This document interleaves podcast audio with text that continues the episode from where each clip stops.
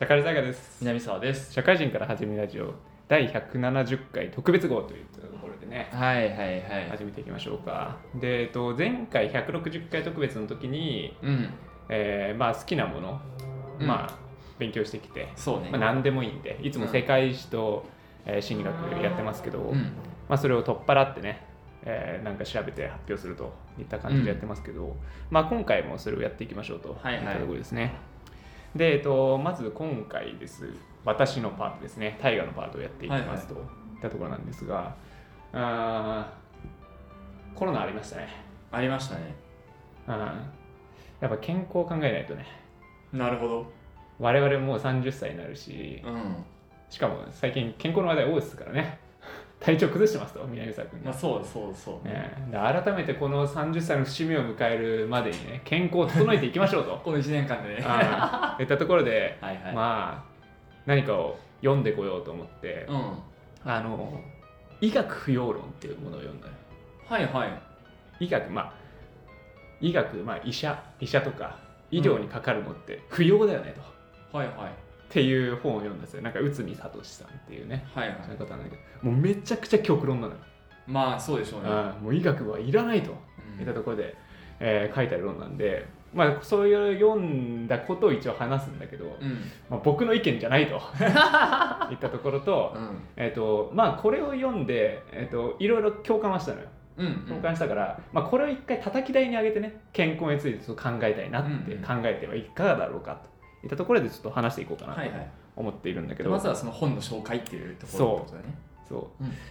でえっ、とまあそもそも医学不要論の中で、まあ、うん。医学の目的うん。で、えっとまあ、みんな何をイメージするかって、まあ、病気を治すためとか、えー人を死から救うためとか、まあ、大体そんなもんじゃない。はいはい。うん、で、えっとまあ、そうなんだけどただなんか病気を治すっていうことについて今現代医学においてうん。本質的に治すっていうものはもうほぼないと。うんうん。その場をしごなんかしのぐっていうのが基本姿勢うん。じゃん、まあ、まあいわゆる対症療法みたいなね、うん。うん、でまあ寛解とも呼ぶけど、まあ、そういう類で、まあ、決して治癒ではないとうん。いった形になっててっていう前提があると、えー決してこう治らない病気なわけじゃない、今かかってる病気って。で付き合っていく病気っていうものがあるのであれば、うん。まあ、そもそも治療に関しては意味がない。と現代医療の意味がなくて、まあ、病気に行っても行かなくても、まあ、そもそも終わり同じですよねと。うん。でさらに言うと行ったことによって、えー、と遺伝病にかかるっていうリスクがありますと、はいうん。この遺伝病っていうのは、まあ、医療行為が原因で生じる、まあえー症状でさまざ、まなこう悪化状況ですね、まあ、うん。医療行為の薬を飲んだりとかしてうん。それで、えー体が悪化状態に陥ることが遺伝病になってるんだけど、えーそれにかかってしまうから、うんそもそも、えーなんかこう現代医学の大半に関しては、まあ、治療じゃない以上うん大体は価値がないものですと。うんうん。いったことを言ってますね。で先ほど言ったこう、えー目的の一つで人を死から救うためっていうのに関しては、まあ、全否定はできないです。と。うん。まあもちろんさ救急医療であるとかさ、うん。まあ、心筋梗塞になっちゃいましたとかさうん。もう死んだに近い状態っていうのを治さなきゃいけないよねはい。まあ、当然ありますと、まあ、ただその分野ってまあほんの一部じゃない。うん。花粉症でい病院行きますみたいなさ、うん。もう全然腰痛で行きますみたいな。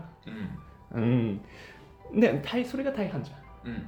でまあそのほとんどに対しては、まあ、医療行為っていうことに対して先ほど言った遺伝病の元になる薬だよね、うん。まあ、要は毒を持ってると。うん。であんまり必要じゃないのにその薬を提供する。うん。なんかまあその必要ですよねっていう形で、まあ、嘘をついたりとかして、えー薬を渡して遺伝病を作って、えーお医者さんが金を儲けてますと。はい。うん。まあまあありそうですよねと、まあ、そういう努力を医者がやってると。いったことになるので、まあ、我々に関してはできるだけ医学にかからないこと。まあこれが健康であることの秘訣ですと、でまあ殺されないために重要な秘訣ですと、うん、だから本当に死にそうになってる人だけうん。が現代医学、まあ、西洋医学になるんだけどえー本当に死にそうになってる人だけがその薬による猛毒うん。によって死にかけの体を活性化することができる、はい。うん、だつまり、まあ、薬ってまあすごい猛毒なのであのまあ結構か人体に対しては良くないわけだよね、まあ、そもそも結構こう人間ってあの、えー菌とかをいろいろこうさ細菌と共存してるけどうん多分抗生剤とか風邪薬を飲むってなるとさこう菌を殺すことになるじゃない？うん。そう細菌をもう体中の細菌をこうえー破壊していくってなってくると、まあ、我々人間のもうあの免疫であるとかうん。耐性菌とか言われるけど、耐性菌とか多くの問題を与える、うん、っていうところになっているので、まあ、本当に死にそうになる、まあ、感染症とかでね、まあ、うん。死にそうになってますとか言ってあるところから、まあ、リスクのある毒でねうん。あの毒で毒を制すみたいなさ、うん。いう話あるけど、えーそれで、まあ、博打を打とうみたいななのが、まあ、正しい使い方ですよねと。うん。いったことであるし、まあ、あとね、まあ、薬ってまあ先ほど猛毒って言ったけど、まあ、結構副作用ってあるじゃん。うん。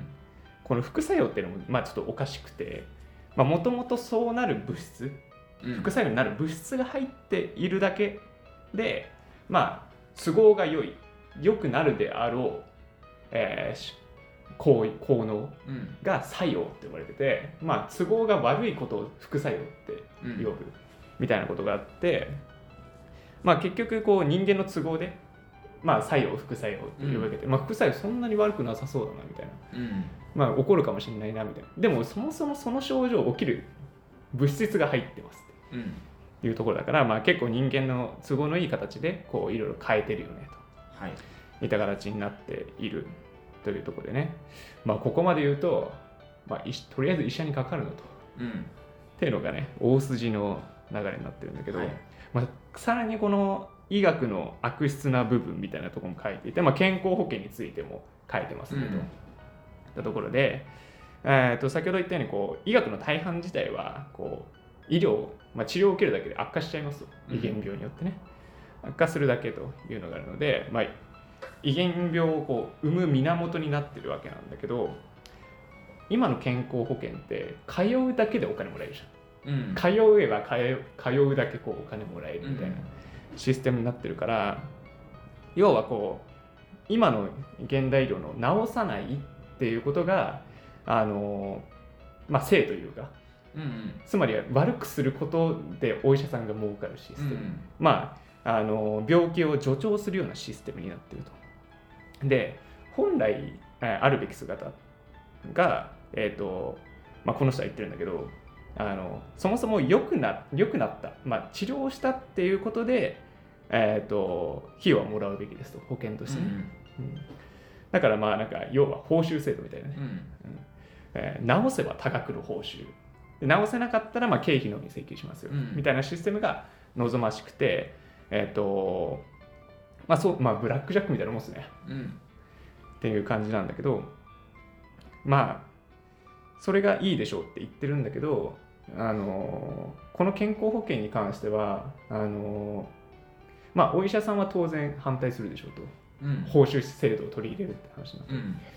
うん、ただ一般市民もめちゃくちゃ多分反対するよねはいはい。ということも言っていてあの、まあ、要はこう今の現代社会において、まあえー人々は洗脳されてますと。うん。とかあの奴隷になっているとはい。いう話をしてて、まあ、まあ僕らもそうだろうけど何かちょっと不調なことになった時に、うん。全ての症状がクリアにならないと満足しない。はいはい。だから腰痛になったら腰痛を治治さないといけない、まあ別にそんなに治さなくてもいいよね実際はみたいな。うん。風邪もね。別に23 23日動けないだけじゃんみたいなうんだけど、まあ、それを治らない限りこう満足しないような、まあ、プロモーションだったりだとか、まあ、お医者さんの口であるとか、うんっていうのがいろいろあるっていうところで、まあ、社会に洗脳されている状況があると。で、まあ、本来こう痛みを感じるとか、まあ、不調を感じるっていうのは、まあ、体の正常サインになってるから、まあ、それに即してちゃんと対応していけばあの薬に頼らず、まあ、良くなるはずだと。うんところで、えっとまあ、そもそも保険っていうのはこうあの自分では手に負えないものにかけるものじゃない、うん。あのまあ、例えば車両保険であるとか。はいはい。生命保険。まあそうね。とか。うん。もう多額すぎて多額なこう請求がされてしまうからそれに対しては保険をかける。で自分で払えないであろうから保険をかける。になってるんだけど健康保険に関してはもう少額でもどんどんどんどんあの必要ないものでも保険が適用されてしまうみたいな。うん状況があるから、まあ、それに関してはあのかなりまあ問題であると。だから、まあ、要は先ほど言ったこう救急医療であるとか、まあ、心筋梗塞みたいな死に対してリスクがあるものにだけ健康保険にかけるのが望ましいですよねとうん。いった話がありますと。でここまでがなんか医学の問題点みたいなね、うん。まあいろいろなんか悪質なものがありそうだなみたいな、うん。みたいなものはちょっとまああるかなと思いますけれどもまあそれでもね健康でありたいっていうのはあるじゃないですか。うん。うん我々、うん。っていうのがあって、まあそれについてちょっと話していこうかなって思うんだけどまあえっ、とほんまずその健康にありたいっていう思う時にまあ本本来昔の人間を想像する。うん。まああのまあ原始人でもいいですよ。原始人あたりとか、えー想像するとその時の死の、えーパターンって大体、まあ、食われるとかもあるとあると思うけど、飢餓であるとか、うん。あのよかったじゃん。感染症ですね、うん。赤痢とかいろいろあったと思うけどそれが圧倒的に多かった状況があって、まあ、これに関してはもう医学の効果って非常に上がってますよねって、うん。まあ、今日本においてなんか大体感染症って抑えられてるうんじゃない？っていうのがあるから、えー上げているっていうのがあってだから健康であるってなった時に原住民のようなんか元々のあの原住民みたいな生活をしてなおかつ医学の知識があれば一番健康であると。うんいうのは言っていて、えーつまりまあ今感染症とか、まあ、飢餓とかはいろいろなんかね国によっていろいろあるとは思うんだけど、うん。現代社会生きてる中で死亡のリスクが多いのってもともとの昔死んでた理由ではないところつまり現代病っていう、はい。生活習慣病であるとか、っていうところになっててそれが何で起こるかっていうとあの、まあ、現代社会で生きるな過程で受ける毒、うん。まあ、つまりは社会毒って言われてるんだけどその社会毒を受けることによって、えー人々は不健康になってると。うん。でこの社会毒っていうのはあの、まあ、昔人が食べたりとかあの使ったりしなかった物質うんでなおかつ人体に悪影響のあるものうん。だよね。例えば農薬とかはいはい。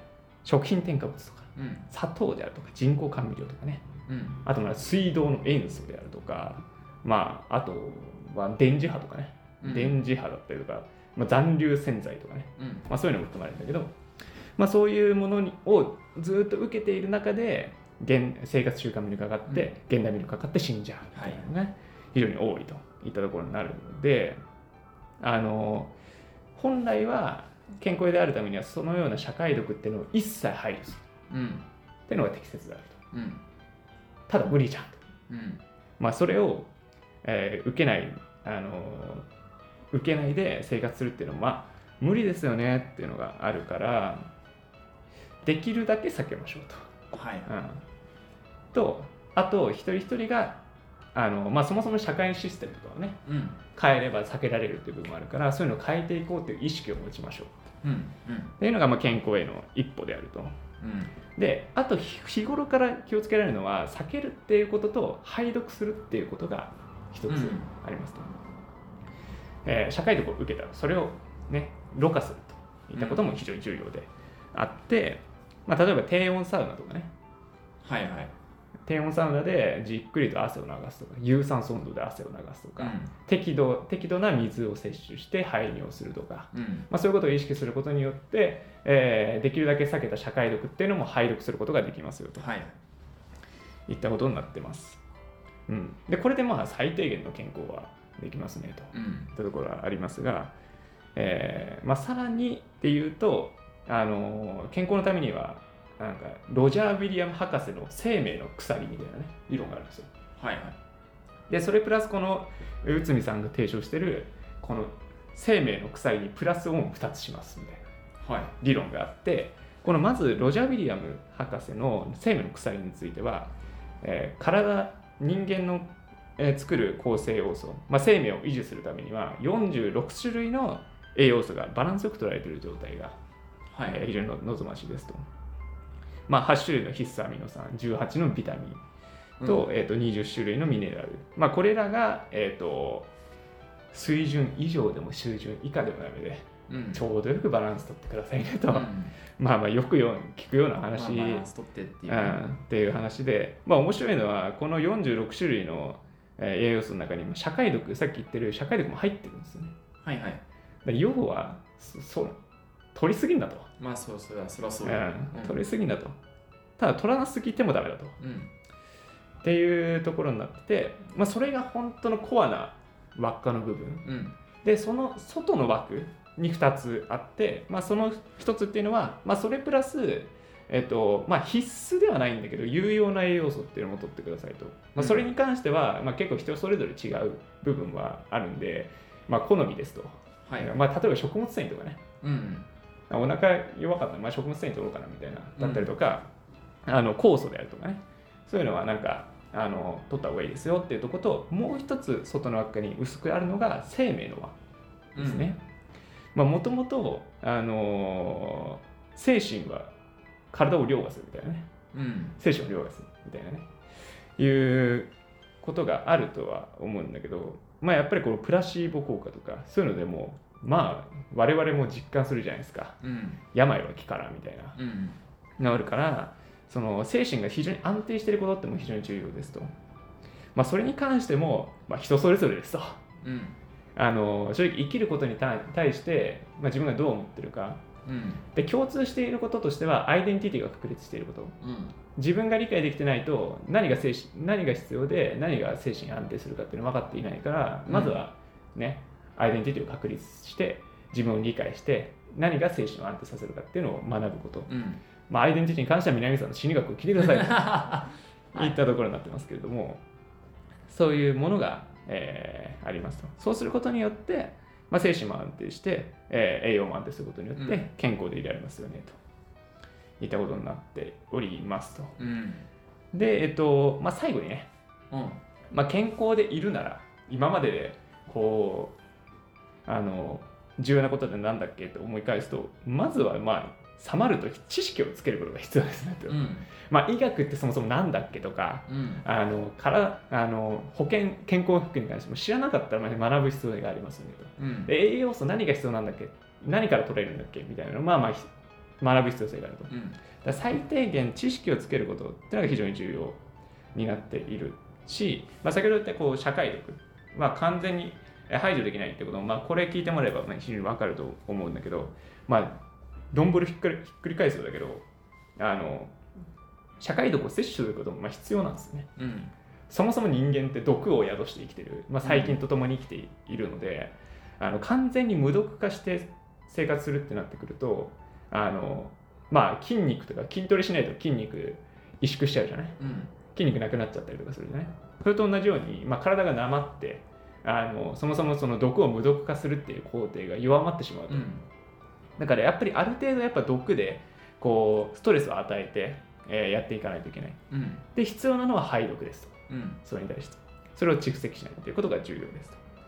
うん、っていうことなんでまあ一人一人がね、えーそもそも健康ってなんだっけ医学ってなんだっけっていうのを本質や根幹をまあ探求して、うんえー理解していくで健康について考えていくっていうのが必要で、えー医学については、えーその症状に対して、まあ、実際因果関係とか、えー理由を捉えてそもそもその、えー治療の根治みたいなところを目指すような医学に変わってほしいよねうん。っていうところをこの人は言ってたとはいはいいっ。た形になってるんでまあこの医学不要論を聞いてですね、まあ、健康を改めて考えていくと、い、いんじゃないでしょうかといった形になってます、はいはいはうんですねい。ですね。いやーこれまあめちゃくちゃ極論じゃないですかうん。でまあ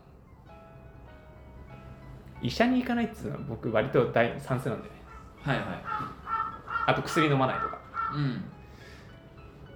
そうだからなんか風邪薬とか必要ないんじゃない？っていつも思っちゃうはいはい。なんかまあ花粉症とかもそうだけど、まあ辛いのはわかるけど、うん。なんか良くなさそうだなっていつも思って飲まないんだよね。はいはいはい。あなんかそういうのはなんかちょっとすごい納得した。うん。けどまあ極論は極論だから。まあまあまあ。例えばなんかワクチンを打たないとかうん。健康診断なんかここで言ってるのはなんか放あの CT とかも絶対やめた方がいいとああ CT スキャンまあ、うん放放射線とかあるうんから絶対良くないってまあでも健康診断は行こうかなって思うじゃん。うん。だから子供がいたりとかしたらいやワクチンを打とうかなみたいな。うん。うん考えたりとかもするから、まあ、全部が全部じゃないけど自分がなんかそんなにきつくないな、まあ、これぐらいだったら不調ぐらいで捉えられるかなって思うことに関しては、まあ、僕は行かない方がやっぱいいんじゃないかなって思ったりとかするんだよね。そう。な南さんもあんまり医者行かなそうだけど。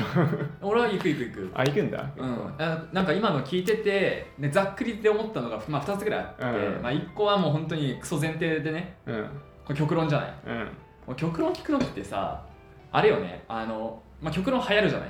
極論極論の方が流行るし話題になるから極論って最近よく目にするんだけどさ、うん極論聞く側ってめっちゃリテラシー求められるなって思って聞いてたのよ。うんうん今の極論とかも「いやそうだ医学反対だよ」とか言ってさ、うん。あまあ影響受けてあの医者ふざけんなとかさ、うん。今の医学界腐ってるとかって思う人もいるだろうけどうん。うんそう思う人は読まない方がいいよね極論って思っちゃってて、どっちかっつったらちゃんと考えようねが言いたいことじゃない？っての人そうそうこれそうなの、っていうのをすげえ実感しててでちゃんと考えようねはマジで考えた方がいいなっていうのは思ったし医学って結構適当に考えてるからうん。考えるきっかけ作りにめちゃくちゃいいなと思ったのが一つ前提であってでもう一個は最後大河言ってたけどプラシーボ効果。うん。俺プラシーボ効果全面肯定派なんですよ。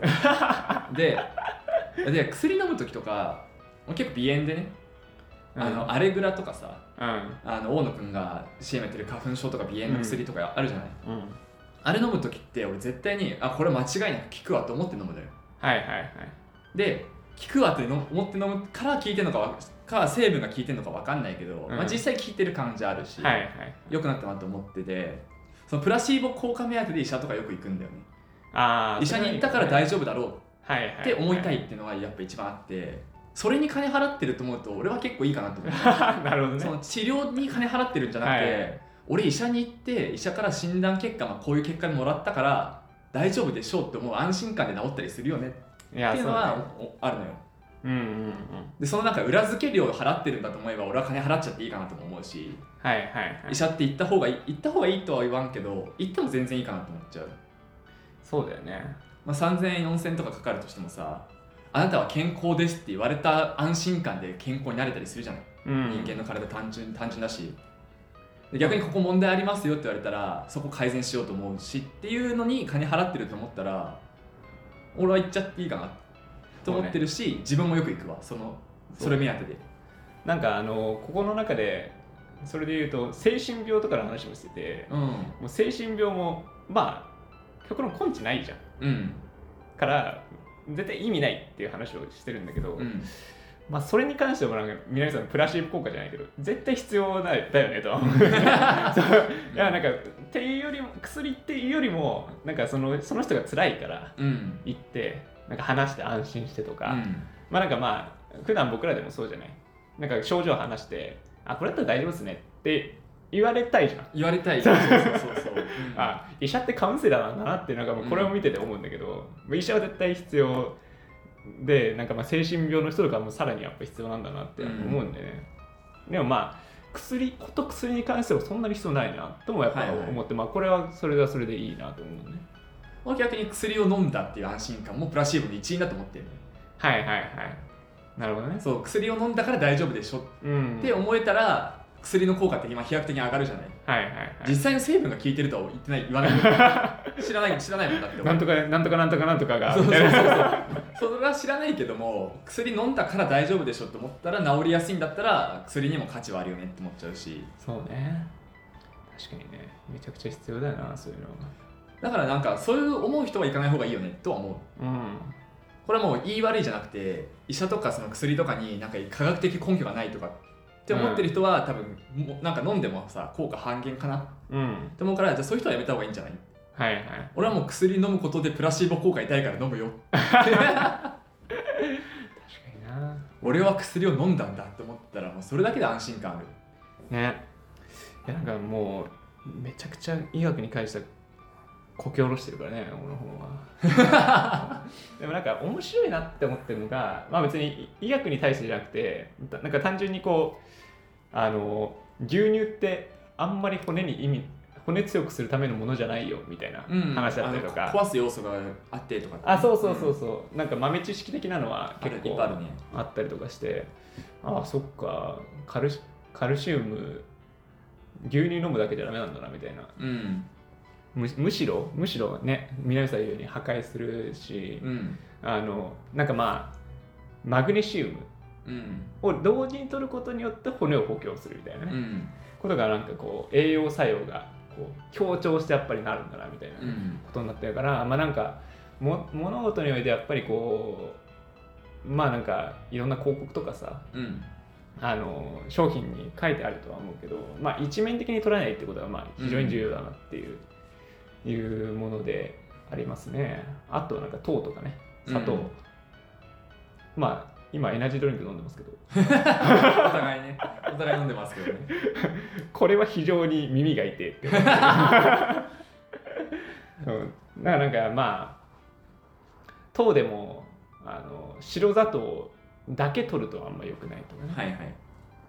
じゃなくてなんかこうあのまあいいろんなミネラルとかビタミンとかを吸収しつつ糖が吸収されちゃう。うん。からそもそもその糖の中にビタミンとかミネラルとかがこう入ってないとむしろマイナスみたいなうね、ん。どんどん吸収されちゃうだけみたいな感じになるからなんか蜂蜜とかいいらしいですよ。うん。なんか蜂蜜そう蜂蜜の中になんかそのミネラルとかそのビタミンとか入ってるから、うん。まあなんかプラマイゼロみたいなね、はいはい。あプラスじゃないけどみたいな。うんとか、まあ、あと果糖がいいとかね。はいはいはいはい。果糖もまあそのいろんなビンミネラルとか入ってる中だから、まあ、プラマイゼロみたいなね、そう。あと米は玄米食いましょうみたいなうん。よく言うやつね。なんかあれもう玄米結構好きなんだけどね。なんかあれらしいよ。やっぱりこう白米をにしたことが人類のかなり大きな問題だ問題だみたいな。へえはいはい。なんかまあ要は栄養素を切り取って切り取ってなんか美味しいものだけにしてこう提供するような形になってるわけだ。から、そこさそこの玄米のところの部分が一番重要なのに。はいはいはい。ら精米しちゃうんだみたいな。はいはい。のも言ったりするからあ僕別に玄米でいいなって思っちゃう そんなになんか白米じゃなくてもいいなって思うからでも高いんだろうね玄どうなんだろうね。玄米を見たことねえよ。米むしろ玄米高そうだよね。なんか一周回って。いやそう。白米の。工程省かれてんのに。あそうそうそうそう。そっちを作る方が今マイノリティなわけじゃん。まあまあまあ。だからそうなのかなって。まあ美味しい玄米とか高いかもね。あえてそうう。んそう玄米の状態でも美味しくしなきゃいけないとか。そう。だからもう普段見てまああんまり米買うっていうこともないけどうんあんま見ないもんね。見ないね。まあ玄米プランみたいななんかそうそうまあそういうのはあるされたものしかない。そうそうそうそう。そうだからなんかそういうのはちょっと考えてみようかなって思ったりとかもするんだよね。はいはいはい。なんだっけ俺ち俺ね親親がよく言ってたんだけど、うん。あまあ、食べる時とかにねものなんか食べるじゃない？うん。時にこれなんか俺が子供の頃はこれ体に悪いって言われてたなみたいな話をね。はい。それ今体にいいって言われてるねみたいな。はいはい。話を親からよく聞いてて、うん。別にあれあの啓蒙を受けてるわけじゃなくて、うん。懐かしみ込めてみたいなね。はいはいはい。今ではこれが体にいいって言われてるんだから世の中わかんねえよなみたいな雑談ぐらいで言われてたんだけど、俺結構子供心に結構それ深く刻んでてうん。健康今健康って言われてるものって変わるよねって。これはさ、その広告が騙してるとかさプロモーションうんじゃなくて、うん。まあ純粋に研究進んだら分かんないじゃないっていう、うん。あなんか未知の人間の体にある未知の成分があってとかってね、うん。あったら分かれると思うとなんか気にするだけ無駄すごいなと思ったんだよね。中学ぐらいの時かな。はいはいはい。なんか特にコーヒーとかさ。うーんカフェインがやばいとかさ、うん。飲飲んじゃいけないみたいな言ってたけどなんか俺が高校生ぐらいとか大学生ぐらいの時にあの1日23倍のカフェインのコーヒーの摂取がめちゃくちゃ健康にいいみたいな言われてさ。うん。で今みんなコーヒー飲んだりすると思うけどこれ3年後またか体に悪いって言われる可能性あるよね。はいはいはい。って思うとなんか気にするだけ無駄なんだよなって思ってんだよね。そう。まあ気にするだけ無駄なのはそうなんだけどだから飲みすぎになった話なんだよね。全部多分そうなんだよね。うん。つながってる。カフェインも多分研究進んで今23杯はいいよねってなってるけど、多分10杯とか飲んだらやばいんだろうなみたいな。それは可変中毒ってことがあるしねなんとなく頭の中でこれだけは飲んでたらまずいみたいな、うん。ずーっとね。上飲してたらまずいみたいなことはなんか頭の中で思っといてもいいのかなっていうふうには思うんで、ね。でももう個人的にだから健康じゃな健康をまあ運動するとかね。軽い運動するとかが健康にいいっていうのは、まあわかるし、うん運動自体嫌いじゃないからね、うん。全然いいなと思うんだけどあえて嫌いなことをしてまで健康になろうとは思わないかなっていうのは個人的意見。ああそうね。あの青汁飲むとかさ、はい俺青汁すげえ嫌いなのよ。苦いの無理だから。嫌いなやつ好きなやついんのかな？野菜がもうそもそも俺嫌いっていうのもうん。あるんだけどそういうのをわざわざ摂取しようとは思わないかな。なんか嫌いなことして今健康って言われてることやって間違ってましたの時のショックでかすぎて。実やばないと思うけど2年後とかにねうん。実は野菜ってめっちゃ体に悪いんですよって言われたら俺あんなに野菜我慢して食ったのにってなるじゃない。そうね。そのダメージを負いたくない、で結局その、まあ、南さんのやつもそうだけど、うん。それも精神を害してるじうん。ゃん。だからそれも良くないんだよねだから、うん。なんかそのいやー嫌いなことやってんなとか、うん。精神の方でマイナスになってるから。そうね。や嫌なことしてるなって。そうそうそうやっぱできることをやろうねみたいな。そうそう。結構健康食品に関しては関してはそういう目線は持っちゃってるかも。うん。まあそりゃそうだよね。嫌なことしてまで健康につられて買うみたいなことはしたくないなっていう。はいはいはい。だからなんかねそのあえてその今白米の玄米の話したけど、うん。玄米がすごい高くて。うんそうそうそうそうそうそう。それ思ったね。そう。でそこまでして買うものではないなっていうのはまあ個人の自由だし。そう個人の自由。玄米平みたいに玄米の方が美味しいと思うんだったら全然ありだし否定はしないです。そんなうんん絶対否定しないんだけど、俺は玄米より白米の方が好きだから。あそうね。だ かだかららそうなったら毎日の食事が美味しくないじゃんみたいな。うん。ことはまあそういいよなって思うよね。そうだからまあパンを食べてる人がもうじゃあいきなり玄米に変えますってなったらね。いやなんか前3食美味しくねえな、うん。思ったらもう多分トータルマイナスでトータルマイナスだと思っちゃうし、なんかいざ情勢変わってパンの方が実は健康いいんですよって言われた時の精神的ショックがあったらよりマイナスっていう。はいはいはい。マイナス値めっちゃでかいじゃん。俺が我慢して玄米食ってた3日間何みたいな。そうね。であとなんかちょっと思ってるのはなんか病まあなんかそちょっとい健康から医学の話にちょっと戻ると、うんなんか病気って割とさじ加減だなって、うん。な前結構その本本編じゃないや。その心理学とかの方でも話したけど精神病ってめちゃくちゃ出てくるじゃん、うん。いろんな浅いやつが。いっぱいある。浅いやつが出てくるんだよあーなるほどね。こういうとこはちょっと闇見えるなみたいな、うん。とかちょっと思ったりとかね。研究は進んでるっていう捉え方もできる。うん。けど病気じゃないものを病気と認定するのもやっぱ医学じゃん。っうん。ていうのもそうだからあそれはそれであなんかちょっと闇感じるなっていうポイントではあったね、僕からすると。なんか境界線が曖昧というか病気っていう認定自体が、うん。そう。まあ死ぬ死なないは多分まあそれはそれであるんだけどさ。ねなんか、ま、前本当大学ぐらいに聞いた話だけど、まあ、現代日本人とかせ生活しててうん。あの今の日本人で発達障害持ってないやつは一人もいない そうそうそうみんな障害を抱えてるよってそうそう。ね何かしら絶対何かはあるっていう、こんだけ発達障害の数が多いからさささっき大が言ったように、薄いものがさいっぱいあるからさ何かしら抱えてるんだよねみんな。そうね。だからなんかまあ難しいね。精神科とかってマジで難しいと思う、ん。辛いって思ったら辛いうん。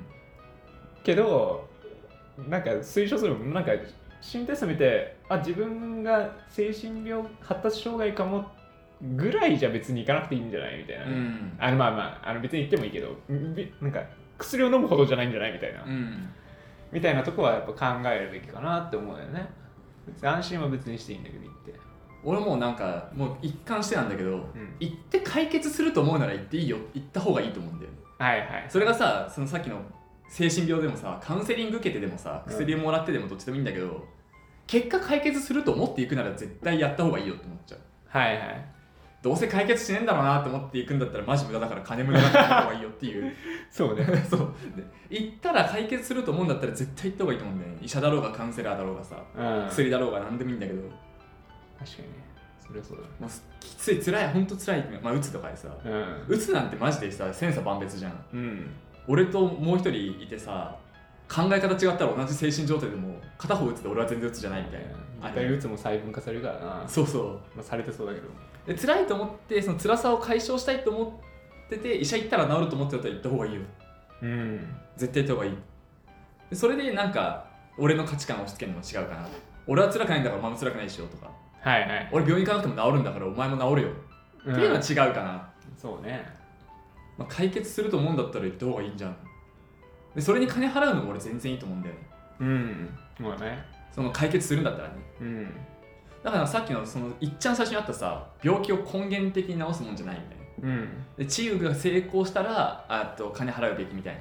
うん。報酬制にするべきみたいなったけどいやなんか患者が感謝したら金払うでいいんじゃないの？感知しなくても。ああ感謝報酬制度ですか。そうそうそうそう。でいいんじゃないのかなとは思うんだよね。はいはいはいうつなんて感知しようがないしさ。うんそんなん感知させるのなんて医者には不可能だからさ。あ、うん。まあ、医者以外の面でもいっぱいいろんなねあるから。家族がめっちゃ家庭がめっちゃ極悪だったらさ医者で一時的に良くなってもさ家庭に戻ったらまた打つねえ確かに。あるじゃない。その解決できないとこもあるし少しでも患者がそれで気が楽になったとかさ、うん。まあ、腰痛だったら腰がちょっと楽になったとか。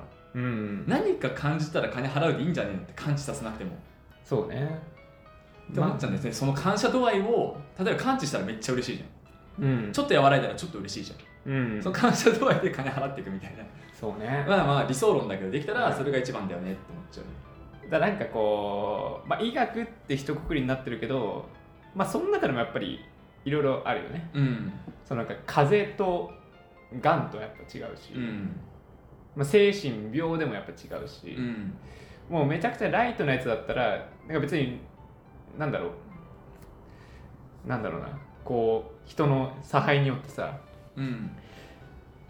まあ、ちょっときついレベルだけど体破壊するんだったら行かなくてもいいかなレベルともう絶対直さなきゃいけないですよのところと、うん。行ったら楽になりますよとかもさ、まあ一人それぞれやっぱりこう医者に求めるものであったりだとかも違うから、まあだからこう多分報酬制度になったとしてもまあ割と崩壊するんだろうね。だから今は全員がななんとなく幸せになるようなシステムってまあこうなっちゃうよねっていうのはね、まあそうなっちゃうよね。今のとこ。まあなんか途中で出たけどブラックジャック方式は、ね、俺結構いいなって思うけどね、ろ、うん。ブラックジャックは結構高額なさはい。あの額提唱するけどさそれを払うような払ってまで直してほしいと思うんだったら払えよ。うんそこまで払うんだったら直さなくていいやと思う程度だったら医者行くなよ。っていう制度っていうのはまあありだよね。ありだよね。うん。まあどうやってシステムにするんだろうと思うんまあだけどシステムには無理だ。よこれもう個人の采配によっちゃうからね。そうそうなるとさでも医者の数ってすごい減っちゃうんだよね。減っちゃうね。うん。減ったら困る人もいっぱいいるしね。そうそうそうそう。やっぱりこう研究とさうん。